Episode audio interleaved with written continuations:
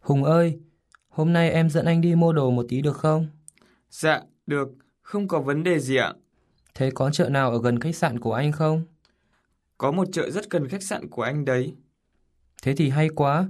Anh muốn mua một số quà lưu niệm cho các bạn ở Nhật. Chúng ta đi mua ở chợ đó đi. Đó là chợ gì vậy? Chợ hôm anh ạ. Nhưng anh cần mua cái gì cơ ạ? Đồ mỹ nghệ hay là đồ ăn?